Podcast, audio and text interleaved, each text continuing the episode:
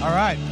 Well, uh, so good to uh, be gathered with all of you today. I want to welcome uh, our online crowd and those of you gathered at uh, all of our uh, physical locations. We're glad to have you today. And uh, if you have a Bible or a Bible app, go ahead and meet me in Luke chapter 2, and then also have Matthew chapter 1 ready. That's where we're going to be today. But before we get rolling, I've got um, an update and a challenge to give to you. the update is many of you probably recall over the last several weeks, we've been talking about our partnership with Shepherd Community Center uh, this Christmas uh, to come alongside of them in this Christmas story that they operate um, to provide families in need in our uh, city uh, just a, a great Christmas for their families, but to do so in a way that they can have dignity and respect, meaning uh, they would show up at the Christmas store, pick out uh, items, take them home, wrap them, put them under the tree.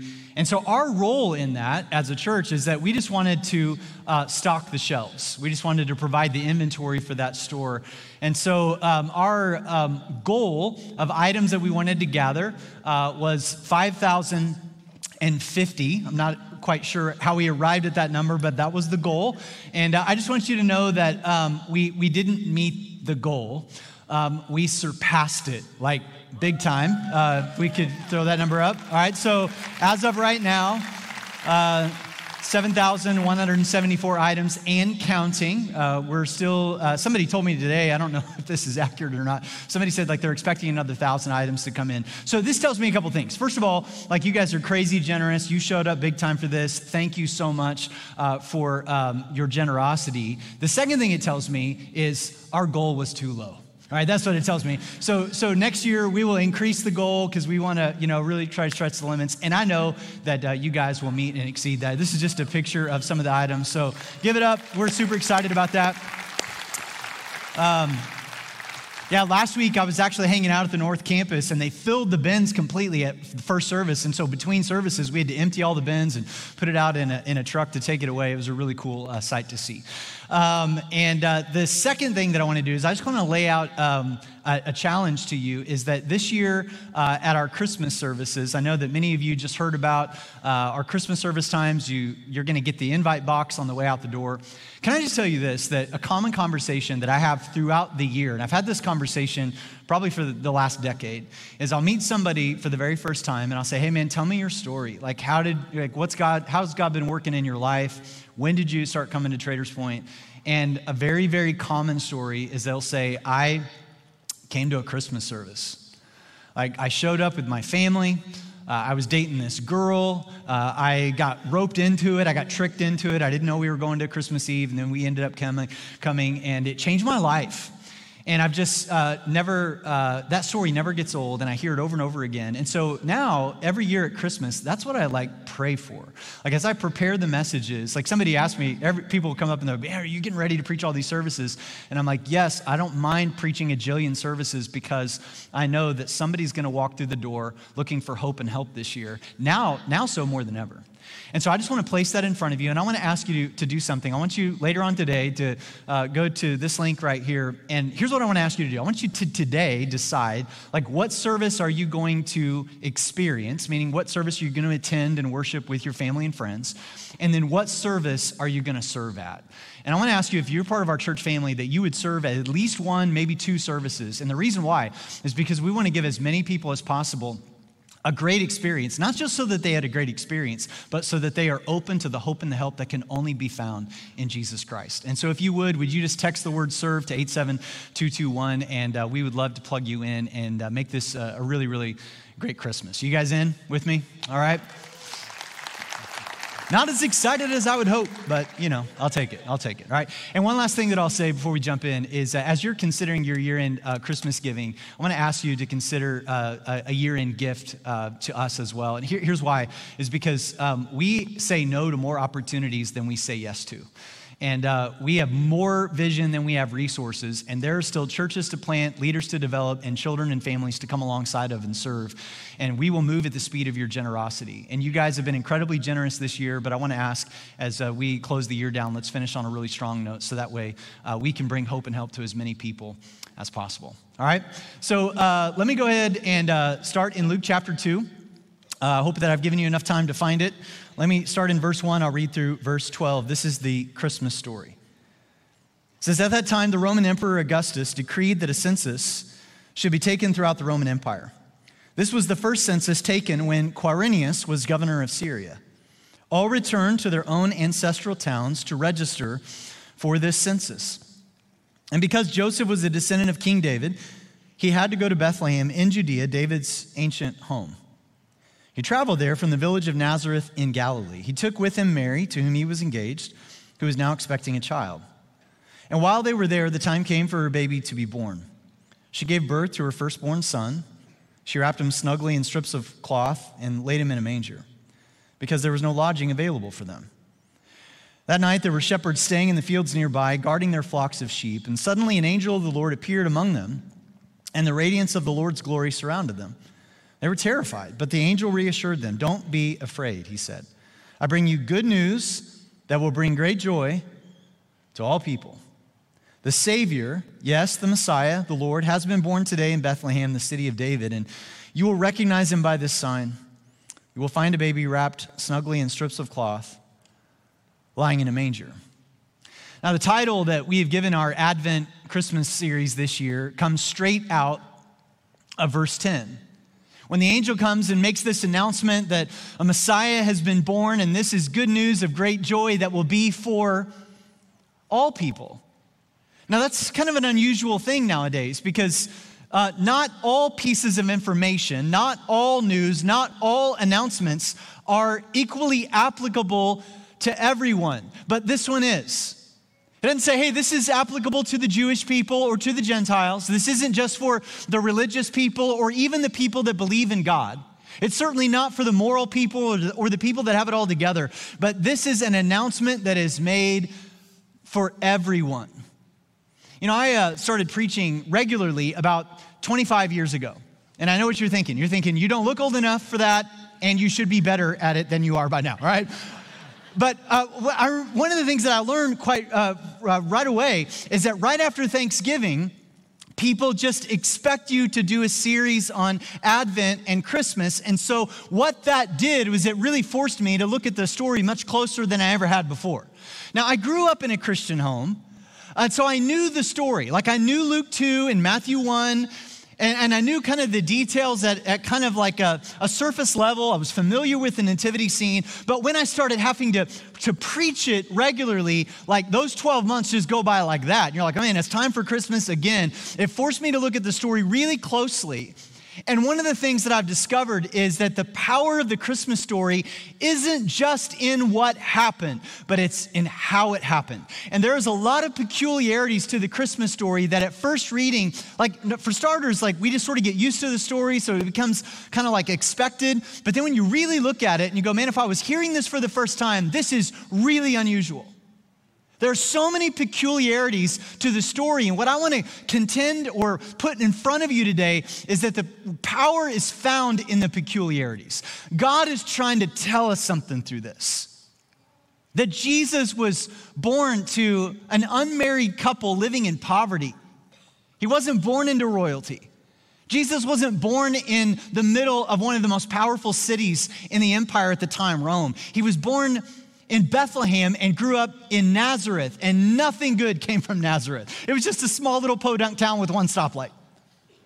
Jesus didn't have the best education or the biggest platform. Now, now here's the deal like, like this, Jesus coming into the world changed history forever. And this is the most critical mission ever that God would send his son into the world to reconcile us back to him, to bring healing and hope and help to a hurting world. And so, like, if I was God, and I think that we can all agree that, and be thankful for the fact that I am not, but if I was God and I'm sending my son Jesus into the world, I would do everything that I could to set Jesus up to be successful in his mission. Wouldn't you? Like, I would want Jesus to be born uh, into a wealthy family. I'd want him to have the best education and the greatest opportunities. I would want him to excel. I would want him to have the biggest platform so that way he could accomplish his mission, mission effectively. And yet, the details around the Christmas story are so fragile. I mean, Jesus is born to a couple that aren't yet married and they're living in poverty. They don't have anything. That um, Jesus would be born into an environment where Herod had just issued a decree that all the baby boys should be killed. Like everything just seems so fragile. And you got to step back and you got to look at it and say, what in the world is God trying to say? It's not just what happened, it's how it happened. But out of all the peculiarities that I want to kind of place in front of you today, I want to highlight this one. And this is one that, like, we hear it in the story, we, we know it's there, but how often do we really stop and think about how it would have felt? And it's really found in this little phrase, like, Mary was a virgin, like the virgin birth. And we just kind of say it like it's sort of a normal thing. That's not a normal thing. And the thing that I want to place in front of you is just simply, and I want to kind of restate it. When we say that Mary was a virgin, what we like really mean is that Mary was pregnant and she wasn't married. Now, for just a minute, I just want you to stop, put yourself in her sandals, and think about how that would have felt. And maybe for some of you, you don't have to imagine. Maybe that is your story. Maybe that is the story of one of your kids or somebody that you know and love. And there would have been a fair amount of shame that would have come alongside of that. There would have been a fair amount of fear and uncertainty that would have come alongside of that, especially in the culture in which they lived. I mean, Mary was just a teenager. She had hopes and dreams. She'd, she'd met the man of her dreams. She, he, he popped the question. They were engaged. They were going to get married. And now all of a sudden, she started feeling a little weird. She takes a pregnancy test. It's positive. And she's like, What in the world? Like, it's one thing to feel bad about something that you've done, it's another thing to be, feel bad about something that, like, you know that you haven't done anything wrong. And that's why Luke tells us that she was greatly troubled. That is an understatement. I'm sure she was incredibly troubled. I'm sure she was freaking out. Um, the, the angel says to her, Hey, hey Mary, like, um, like, don't be afraid. And she sort of answers with this question. I, love this question. She says, How can this be? That is a loaded question, not just biologically, because she's like, you know, Joseph and I, like, we haven't been together. Like, how can this be? But the other thing is, how can this be emotionally and spiritually? How can this be good news? This is not, does not feel like good news. And the angel's like, Don't worry, Mary, you are highly favored. Wow, I'd hate to see what you do to somebody who is out of favor. And then you've got Joseph. Matthew actually kind of unpacks for us what Joseph was feeling. It says in verse 18 and 19 of Matthew 1 Now the birth of Jesus Christ took place this way. When his mother Mary had been betrothed, that's just another word for committed or engaged, to Joseph, before they came together, that's another way of saying before they were sexually intimate, she was found to be with child from the Holy Spirit. Question I want to insert in here is they didn't know much about the Holy Spirit at this point. Jesus wouldn't do teaching on the Holy Spirit for like 30 more years. So, but but yet she had this child from the Holy Spirit, verse 19, and her husband Joseph, being a just man, and here I just want to highlight this, he was unwilling to put her to shame. He didn't want to do that to her. And so he just resolved to divorce her quietly. Now, he's not trying to abandon her. It's that he knows that this type of thing would have been enough, quite possibly, not only to excommunicate her, uh, she could have been put to death for this. And Joseph, is like, I'll just step out of the picture. I don't want to put her to shame. Like, I, I'll, I'll just, I'll just walk away. And the angel comes to Joseph, and the angel says, Hey, Joseph, don't be afraid. This baby that your fiance is pregnant with will save not only you, but the entire world from your sins. Now, we read that and we go, Cool, that's what messiahs do. But up until that point, how were you saved from your sins? Not through a baby, through a system. Like we just got done talking about this in, the, in our Roman series, where throughout the whole Old Testament, the way that you dealt with your sins was you went to the temple, you made sacrifices on a regular basis. It was through a system of laws, rules, and regulations. And now the angel comes and says, Joseph, there's a baby that's gonna save people from their sins. And Joseph would have been like, I don't know what you're talking about. It would have taken an incredible amount of faith. And so put yourself in Joseph's sandals for a minute. How do you think he would have felt? How do you think he would have felt when Mary nervously came to him and said, Joseph, I'm pregnant? But don't worry, it's God's. I, I think Joseph would have been hurt and somewhat heartbroken. He would have been like, man, I, you know, I, th- I thought she loved me. Like, I thought this was going to be the woman I was going to spend the rest of my life with. I think that he would have been really afraid. I think he would have been like, man, what are people going to think? Who's going to believe our story? Like, like, like what's going to happen? I, I think, I, I think quite possibly he might have even experienced, although he doesn't show it, so I don't want to project this onto him, but he is a human. I would imagine that he would have been a little bit angry. Like, man, I can't believe she would have done this to me. Like, I'm going to ruin her reputation. I'm going to put her to shame. But Joseph doesn't do any of those things. In fact, Joseph demonstrates an incredible amount of faith by believing the angel and believing Mary. And he chooses to support her, be with her, marry her, love her. I mean, after Jesus, they would have other kids together, and yet Joseph would raise Jesus as his own. I, I think that Joseph is one of the most underrated people in the Bible. Uh, my friend uh, Jon Tyson, who pastors the church in New York City, he recently pointed out that um, we don't have any recorded words of Joseph saying anything. His obedience was his speech. And he could have made a really difficult situation so much more difficult, but he didn't. And he stuck with her, even though they would have felt an intense amount of scrutiny and, yes, even shame. Now, here's the deal Mary and Joseph had not done anything wrong, and yet they knew what it felt like to feel shame, even if it was just the looks and the hushed whispers of people around them. Did you hear? She's pregnant. They, they've, they've got some story about, you know, it's from the Holy Spirit, but, you know, it's a far, that's a, that's, that's, uh, that's a whopper. Now, here's the thing that I, I want just to kind of place in front of all of us what does shame feel like? And how do you deal with it? Like, like what's the thing that's like what's the statement that's underneath the shame that we all feel? How do you capture shame in a statement?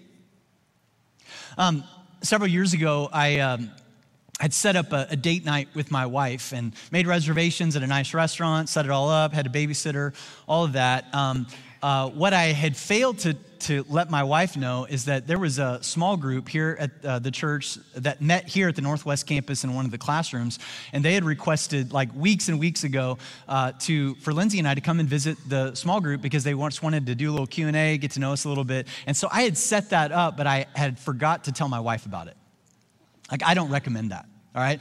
And so, um, and so uh, I, I, actually, um, it, it, it, the way it worked out was um, it was on date night when we were going to meet this small group. So, so Lindsay and I, we go to the restaurant to have this nice meal. And I, I had recalled, like, I was like, oh man, I forgot to tell her that after dinner, we got to go over to the church and meet this small group. And while we're at dinner, she's telling me just how long of a week she's had. She can't wait just to get home and just to get in some comfy clothes and just to relax. And the whole time I'm just like, ah I don't have the heart to tell you what we're getting ready to do. And I like I was scared. I was scared. And so so we get done with dinner, we get in the car, and she's just like, oh, I'm just just get me home, you know, and I didn't say a word. I'm just like driving here to the Northwest campus, and we, we pull into the parking lot, and she goes, What are we doing? And I was like, Well, you know, there's there's this small group that I mean, I told you about this, right? Um, a small group wants to meet us. And she gave me this look. Like she thought I was joking at first. And then she realized I wasn't. And then it became winter in the car, like real fast, right? So, so we're like, we're like walking down the hallway, and I'm just like, honey, like we'll just not, we won't be here very long, just real quick, you know. And she's not saying much, and I, I tried to, you know, reach over and hold her hand, and you know that that didn't work. And so, so we, we go we get into the into the room and like th- this small group they were so loving so kind. They, they kind of came around us. We had, had these seats and in the middle. They circled around. And first question i'm not even exaggerating this. Like i can't even make this up. This lady looked right at my wife and she goes lindsay tell us what is it like to be married to such a wonderful man of god? And i was like oh no and my wife, like, she's so gracious. She gave this gracious, gracious response that I didn't deserve. But here, here's, here was the statement that was going on in my mind if you only knew. that, that's what shame feels like. Man, and if you only knew. Like, if you only knew the real me. Like, if you only knew what was going through my mind. If you only knew what I've done, like way back in my past. If you'd only knew the thing that I'm trying to bury really deep and I hope that nobody ever finds out about. And I just want you for a minute to just look at your own life. So, what's that? What is that for you? What is causing you shame right now? See, I love everything about this season. I love Christmas, but I think that we have to be really, really careful. Because I think, especially in this westernized kind of consumer, you know, Christmas kind of, you know, society in which we live, it's very easy for us to create an atmosphere where we just sort of like, you know, fake it. We put on a, a good face when underneath there's a lot of turmoil going on. I mean, statistics will just reveal every year that this is the time of year where depression, suicide, and anxiety, it all skyrockets this time of the year. And yet, if you were an alien visiting our planet for the very first time in December, all it would take, you just look around and go, these are the happiest people in the world looking at all the lights and all the food and all the ugly Christmas sweaters and all the movies and all the festivities. Like it just looks amazing, but yet underneath the surface, not so amazing. Now, I don't want to overstate this, but I just, I just wonder. I had this thought this last week. If I wonder if at times the reason why so many of us love Christmas, like we love all the decoration and the cheer, is maybe a way for us to sort of numb ourselves to the emptiness, loneliness, dissatisfaction, and shame that we're feeling beneath the surface. Like, how else do you explain Christmas music before Thanksgiving? It's like there's nothing that a good peppermint latte, you know, won't fix. And I'm not trying to be Scrooge about all that. I'm just trying to be real. Like, are we trying to cover up some of the stuff rather than dealing with it? And there's a couple of ironies in Mary and Joseph's story. This is the time of year when we sing peace on earth. and yet, that very first Christmas, I would imagine that they were experiencing anything but peace, at least initially. There was nothing Norman Rockwell esque about that first Christmas from Mary and Joseph's perspective. They hadn't even done anything wrong. And yet they felt this immense amount of shame, even just in the way that others treated them. Here's an example. Have you ever wondered why when they had to travel to Bethlehem to register for the census, why was there no room for them in the inn? That question has always bothered me. It's like, was it, and I think we always just sort of took it for granted. It's like, well, you know, Joseph, he's not much of a planner. He forgot to book the room. And then, you know, everybody's going to Bethlehem for the census, and there's also a convention in town, so all the rooms are booked. Is that, is that what happened? But see, here's the thing it's his hometown. Like if I had to make an unexpected trip to my hometown tonight and all the rooms are booked in my hometown, I'm pretty confident I could find two or three beds to crash in because I've got enough friends and family in my hometown. And yet Joseph couldn't find a place to stay. They got to stay in a barn. Here's what I think happened. I can't prove this, but what I'm thinking is, is that they knocked on a number of doors and were turned away. Oh, Joseph, there you are, you and your pregnant girlfriend. Yeah, you're not coming in here. And I think that they would have felt a, a wide variety of emotions.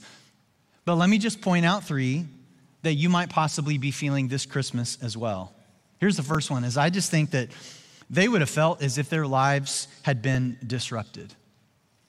You ever feel that way? I think that all of us could say to a certain extent that 2020 and 2021 has been a massive disruption to all of our lives. But even at an individual level, has there ever been a time in your life when you had a plan, you were working the plan, and things didn't go according to plan.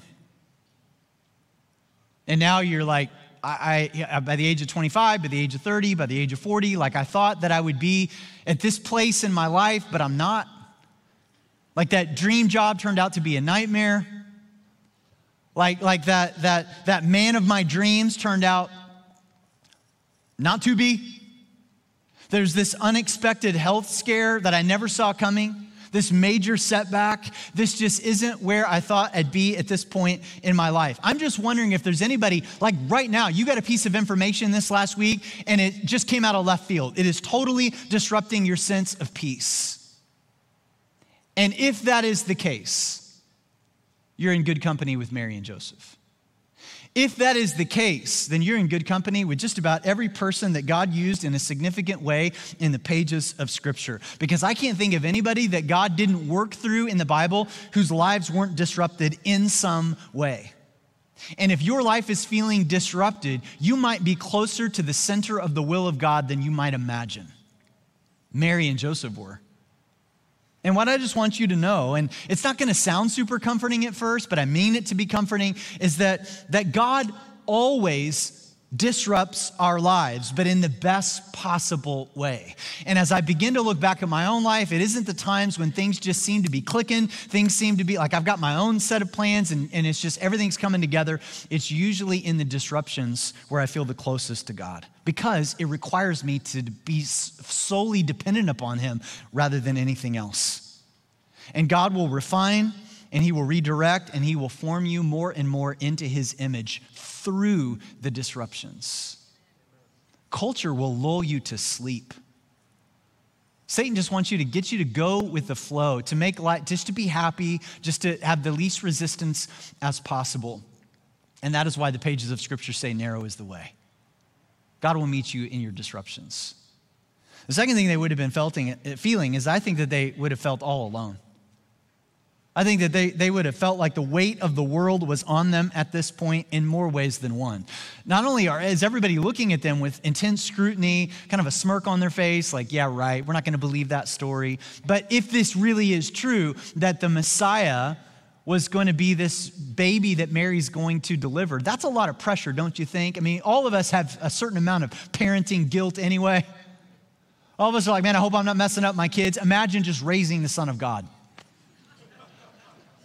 Like it's like how, how in the world would we be able to, you know, how would like I I, I wouldn't even know the, where to begin. And I'm just wondering right now, if you feel alone, um, if the statistics are correct, a fair amount of you listening to this right now feel that way. Here's the deal we, we feel isolated and alone from each other more than ever. It is endemic among young adults, it's endemic among older adults all of us feel this sense. It, here's what alone feels like is like, does anybody really care? D- does this really matter? And oftentimes at Christmas, it feels like maybe you look around and everybody has someone, but maybe you're reminded that you don't. I think one of the most challenging things about life is when you have a really close relationship, whether that is a family member, a friend, a boyfriend, girlfriend, a husband, wife, whatever, and then they are no longer in your life. It's like when relationships end, and it's just that feeling of aloneness. And Christmas maybe is right now is a reminder of how lonely that you feel. And if that is the case, God is closer than you think. I think that they would have felt some level of shame. Not necessarily because they'd done anything wrong, but because of the circumstances that they were in. And so if you feel shame, you are in good company with Mary and Joseph. Now, here's what I want you to, to, to, to hear is that this Christmas, the thing I want you to know is that whether you, right now, you feel like life has been disrupted because of some unexpected news, right now, if you feel all alone right now, even if you're in a crowded room full of people, right now, if you feel this sense of shame, this statement of, man, if you only knew, I just want you to hear this God will meet you in all three with his love and his grace. That's the power of the Christmas story and that Jesus was born into this world to actually give you hope through the disruptions, to help you know you are not alone in this dark uh, um, uh, world, and that um, shame does not have the final say. Um, I remember when I was in uh, college, one of the most uh, powerful messages I'd ever heard in my life came out of a, a chapel that I attended one Tuesday morning. And uh, one of our, our, professors, he was delivering the sermon. It was a sermon on forgiveness. And he got to the very end and he was telling this story to kind of wrap up this sermon that he gave on, on the subject of forgiveness. And he said that when, when he was in college, he shared a, a room with three other roommates, and they were working. He was working on this big project for a class, and uh, it was a, a, notebook that he had put together. He'd worked on it for weeks and weeks and weeks as part of his like final project for the semester. And he said he got done with it early, set it on the counter of his uh, dorm room, and uh, then left one evening. When he came back, the notebook was gone. He asked all three of his roommates if they had seen it. All of them said they didn't know what he was talking about. and he looked and looked and looked and didn't find it anywhere. I mean, he had spent weeks and weeks on this project. There was no way he was going to redo it and get it done in time. So he goes to the professor, explains to the professor what had happened, and the professor said, Well, uh, I'll give you an extension. You can redo it for half credit. And he said, so he redid the whole thing, turned it in for half credit, and he goes, I've always been frustrated by that because I never knew what happened to my original notebook. All three of my roommates said they had no idea what happened to it. And he goes, fast forward uh, 25 years later. He's speaking at a uh, CIY conference, Christ in Youth. We, we send our students to that every year. And he's uh, up, up front uh, speaking at this. And afterwards, uh, a man walks up to him who looks vaguely familiar. And he, as the guy walks up and begins to speak to him, he realizes this is one of my old college roommates. The guy's now a youth pastor in another state somewhere. And he comes up to him and he says, Hey, he's, uh, could I talk to you in, could I talk to you in private for a few minutes? And he's like, yeah, sure. And so they go into a room, and he said the guy got like really emotional, and he's like looking down at the ground, and without even looking up, he just simply said these words. He goes, I took your notebook. And my professor's like, what are you talking about? Like just now, like I've got my notes right here. He's like, no, no, no. He's like, I'm not talking about now. 25 years ago, when we lived together on campus in the dorm room, that project you worked hard on, you put it together. He's like, you left for the evening. We were in the same class. He goes, I, it, he's like, you're so smart. He's like, I, I, there's no way I can do the project as good as you. He's like, I took the notebook, I took out the title page, I swapped it out for my own, I turned it in as my own. And he's like, I've lived with that secret that's just, just, um, veiled me in shame for so many years. And he's like, and I've been a youth pastor. I'm like teaching my youth kids to like be honest and be men and women of integrity. And he goes, knowing that I've got this thing that goes all the way back to college. And he's like, you know, I've asked God for forgiveness. He goes, but I've never squared it with you. And my professor said, like, what, what, what can I do for you? And he goes, will you forgive me? And my professor said, he looked right at him and he said, please know that you are 100% forgiven. Please don't live with this weight any longer. And the man began to weep. And he gave him a hug and he just squeaked out the words, Thank you. And he walked out. My professor's wrapping up this message on forgiveness, and he's got all of us leaning forward. And he just comes to the very end of the stage, and he says, As I was standing in this empty room by myself, I'm just like sort of stunned by what I've just experienced. And he goes, You know, it kind of seemed like a little thing, like it was a notebook from college, like a long time ago. Like there's probably uh, so many of us who would go, Man, I've done way worse things than that. And he goes, But yet, shame still feels the same way, regardless of the specifics. And he said he's standing in this room and he goes, it, he goes, it was the middle of July, but he goes, but I, I thought I could hear a little baby crying in a manger. See, the story of forgiveness, the story of Christmas, is that God would send what we needed the most. He would send a baby into the world, a Messiah, to save us from our sins. What does that mean? Very, at a very, not just a theological level to save us from our sins, but at a very practical level to deliver us from our shame. And God says, You don't need to continue to pay the same price for what I've already paid for you. See, it's not just what happened on Christmas, it's how it happened. In Matthew, when you look at his version of the Christmas story, the way that he wants to tell us what happened, Matthew does a really great job of bringing home the point that this, the news of this Messiah, is meant for everyone. There's nobody that's excluded. And Matthew does this by introducing the birth of Jesus to us in what is called a genealogy. And a genealogy is just a record of one's family tree. And honestly, like, it doesn't make for real compelling reading. This is the way that Matthew chooses to tell us the Christmas story, and it is the way the New Testament begins. It says in verse 2 Abraham, the father of Isaac, Isaac, the father of Jacob, Jacob, the father of Judah and his brothers, Judah, the father of Perez and Zerah, whose mother was Tamar, Perez, the father of Hezron, Hezron, the father of Ram, Ram, the father of Amminadab. And the question is you're like, why in the world would you begin the New Testament this way? You've got like 300 years of silence between Malachi and Matthew. It's called the intertestamental period. And now uh, all of a sudden you're going to break the silence with material that could be used as a cure for insomnia? Why would you do that? Well, we need to understand a couple things. First of all, during this time, you didn't have picture IDs, you had genealogies. A genealogy was the way that somebody communicated who they were, it, it gave you credibility. Like if you wanted to know who somebody was, then you looked at their family tree. So it's not surprising, given, given Matthew's audience, that he begins to introduce us to Jesus by just giving us a record of Jesus' family tree. What is surprising is who he chooses to include on the list. Like we've all got that family member we'd rather not be associated with. Like you know the one. Jesus has a whole bunch of them. So let me just kind of give you a sampling of a few. Matthew begins with the name of Abraham. Well, Abraham was a great man of faith, but did you also know that he was a prolific liar? The Bible doesn't skip over some of the lies that Abraham told. The next in the line of genealogies was a guy named Isaac. He is Abraham's son, and apparently the apple t- doesn't fall too far from the tree because he repeats the same sin and is guilty of lying in order to get what he wants. Next, you have Jacob. Jacob was a swindler and a cheat. He deceived his father and ripped off his brother.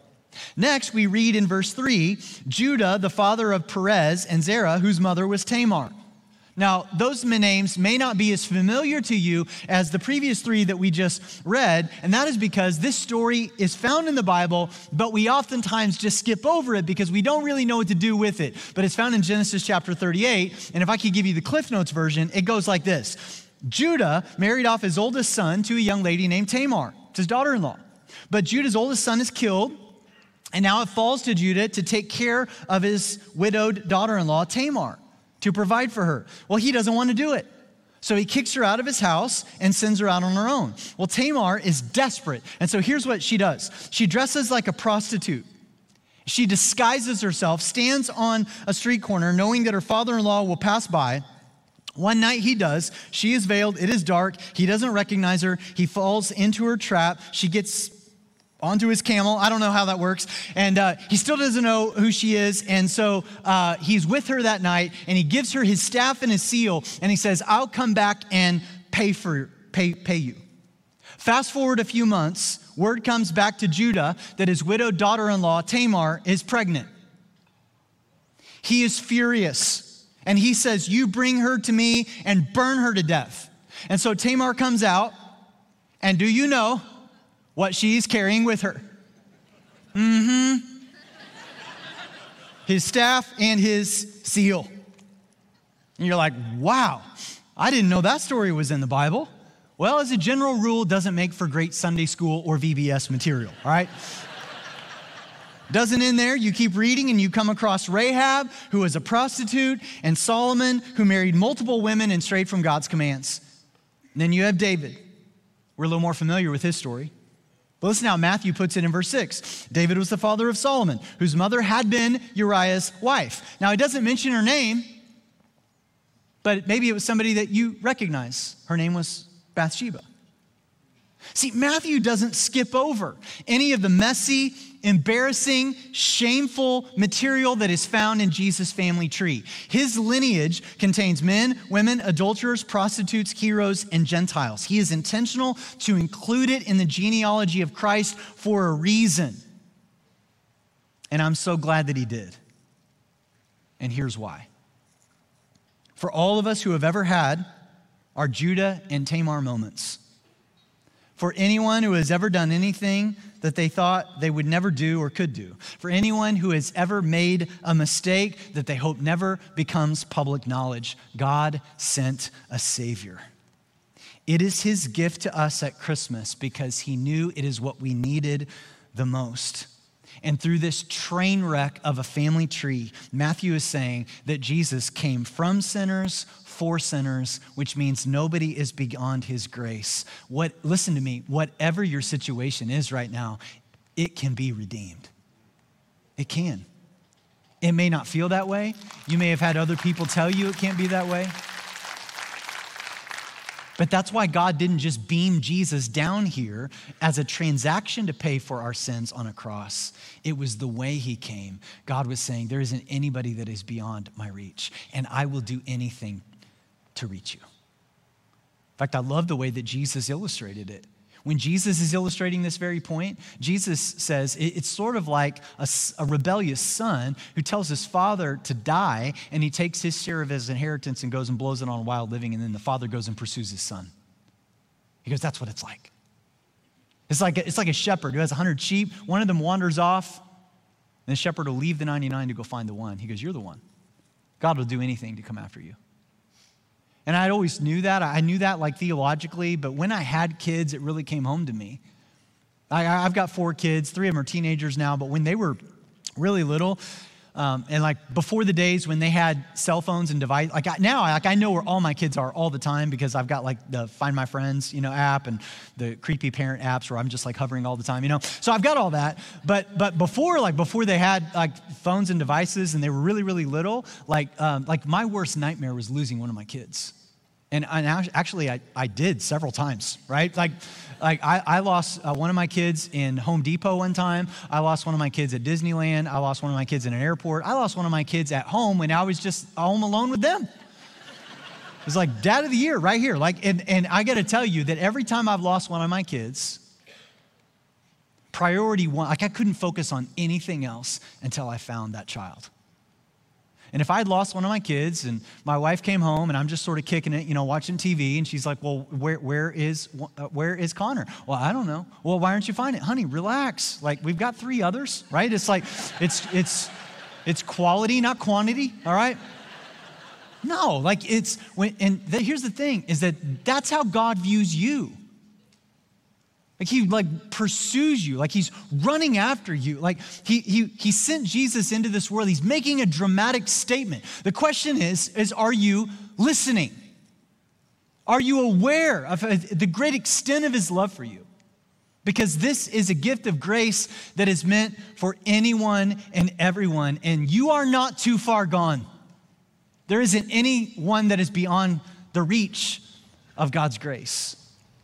I want to wrap up this way. Several years ago, uh, just in just doing my own study on all of this, I just did this little exercise. I was actually challenged by a friend of mine to do this, where I just opened up my journal and I just started. I took the alphabet and I was just like, uh, "Who are all the people that God sent His Son for?" Like, I, uh, just to, to visually help me understand this. And I actually shared this list with all of you. This has been a few years ago now, but I think uh, um, uh, coming back to it can be powerful. And I know there's a whole bunch of you that weren't here a few years ago. So let me just conclude by going through the list again. God's gift of grace that is for everyone includes all people, beginning with the first letter of the alphabet. God sent his son Jesus for airline pilots, attorneys, ambulance drivers, artists, acrobats, astrologers, auditors, the Amish, Anglicans, adulterers, agnostics, atheists, addicts, the arrogant, and the Oakland A's. God's gift of grace is for babies, Baptists, boy bands, blondes, brunettes, and old women with blue hair, bullied in the bullies, brave, bossy, bitter, bummed out, broken, and burned out. God's gift of grace is for Canadians, Cambodians, Cubans, and Mark Cuban, congressmen, crooks, creeps, card players, cheaters, criers, cutters, crystal meth junkies, and cat lovers, barely. God's gift of grace is for dads, Democrats, dishwashers, deadbeats, drag racers, drag queens, and drama queens, disc jockeys, and the dude sitting right next to you. His gift of grace is for Elvis impersonators, environmental activists, evolutionists, e cigarette smokers, exaggerators, the emotional, and Eminem. God's gift of grace is for F faithful, faithless, fearful, fearless, and the forgetful, Finland, France, and those who think the Philippines is spelled with an F. His gift of grace is for G. Gardeners, good, grateful, generous, greedy, glamorous, gullible, gum chewers, grouchy, and the goofy. H. His gift of grace is for hard workers, the hardly working, the homeless, homosexuals, homophobic, and all the homo sapiens. His gift of grace is for I. India, Indiana, introverts, intense, the IRS, and the ironic. God's gift of grace is for J, janitors, jugglers, and late night jammers, late night talk show hosts named Jimmy Fallon or Kimmel, pop singers Justin T or Justin Bieber. God's gift of grace is for K, Khloe, Kourtney, Kim, Kendall, Kylie, and Kanye. His gift of grace is for L, lazy, lousy, lethargic librarians, landscapers, lawyers, and lunch ladies. It's for M, mimes, Mennonites, missionaries, moms, Moroccans, meticulous, mischievous, malicious, Miley, Madonna, and Marilyn Monroe. God's gift of grace is for N, Nicolas Cage, Nick Jonas, Nick Nolte, and Nicki Minaj, the New York Knicks, and those who love Nickelodeon. This gift of grace is for O, orthodontists, obstetricians, OBGYNs, ophthalmologists, and every name you read in the obituary. This gift of grace is for P, preachers, pimps, pol- police officers, pornographers, prostitutes, pill poppers, and the prideful. It's for Q, the Queen of England, the band queen, and Queen Latifah. It's for R, Russians, Rwandans, real estate agents, Republicans, realists, responsible, and those filled with regret. It's for S, the sassy, the spunky, and the sarcastic. South Africa, South Carolina, and south side of Chicago, smokers, strippers, and serial killers. This gift of grace is for T, telemarketers, television reporters, trainers, teleporters, the transgendered, the timid, and those who are a train wreck. It's for U, the United Kingdom, United Arab Emirates, United States, the ungodly, the unjust, the used car salesmen, and movie theater ushers. I don't even know if that's a thing anymore. It's for V, victorious victims, vegetarians, and people from Virginia. God's gift of grace is for W, Will Ferrell, Will Smith, windshield washers, waitresses who work at Waffle House, and the lady who weighs you in at Weight Watchers. It's for X, X ray technicians, X Men, and those with the X Factor. It's for Z, zookeepers, and those preparing for the zombie apocalypse. And finally, God's gift of grace is, is for you. It's for young you, adolescent you, old you, you without makeup or muscles, you at your best and you at your worst confused you, content you, timid you, silly you, self conscious you, arrogant you, unemployed you, entitled you, fearful you, lonely you, guilt ridden you, adorable you and unlovable you, single you, divorced you, separated you, or widowed you, angry you, sad you, bitter you, cynical you, cowardly you. God so loves you. That is the message of Christmas. And it is a message that is for all people. Now, here's the tragic thing is that you would leave any gift unopened, especially that one. And so what I want to do is give you an opportunity to receive that gift today. And it's more simple than you might imagine. Here's what it requires. It requires a repentant heart. It requires an open posture and it requires a dependent leaning upon God through Jesus Christ. So here's what I want to ask you to do. If you're joining us online, if you're at one of our campuses, if you would just bow your head, close your eyes, I just want to lead you in this prayer. If you are ready to receive this gift, to not leave it unopened this Christmas, would you just simply pray this prayer with me? Father God, I come to you today and I am exhausted from trying to be good enough God, I'm tired of managing my image. I'm tired of dealing with my shame. I'm tired of wondering if I'm enough.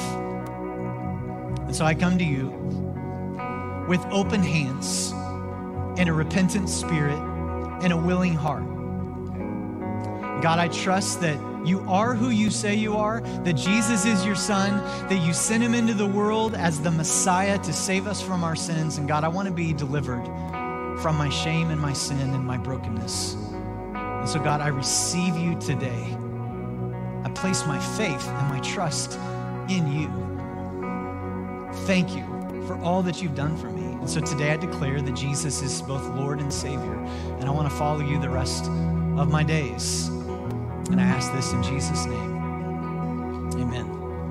And right now, I trust, whether online at one of our physical campuses, that there was somebody who prayed that prayer. And if you did, we just want to we just want to love on you and support you, celebrate you, say way to go. That's not an easy thing to do. And so if that is you, I want to ask you to just follow up. You can text the word Jesus to 87221. You can talk to somebody in the room immediately after. You can email our office. We would love to just come around you and help you take your next steps in that relationship with Jesus Christ this Christmas. So, what I want to ask you to do at all of our campuses, would you stand to your feet and we're going to wrap up our time together by lifting up our voices in worship together.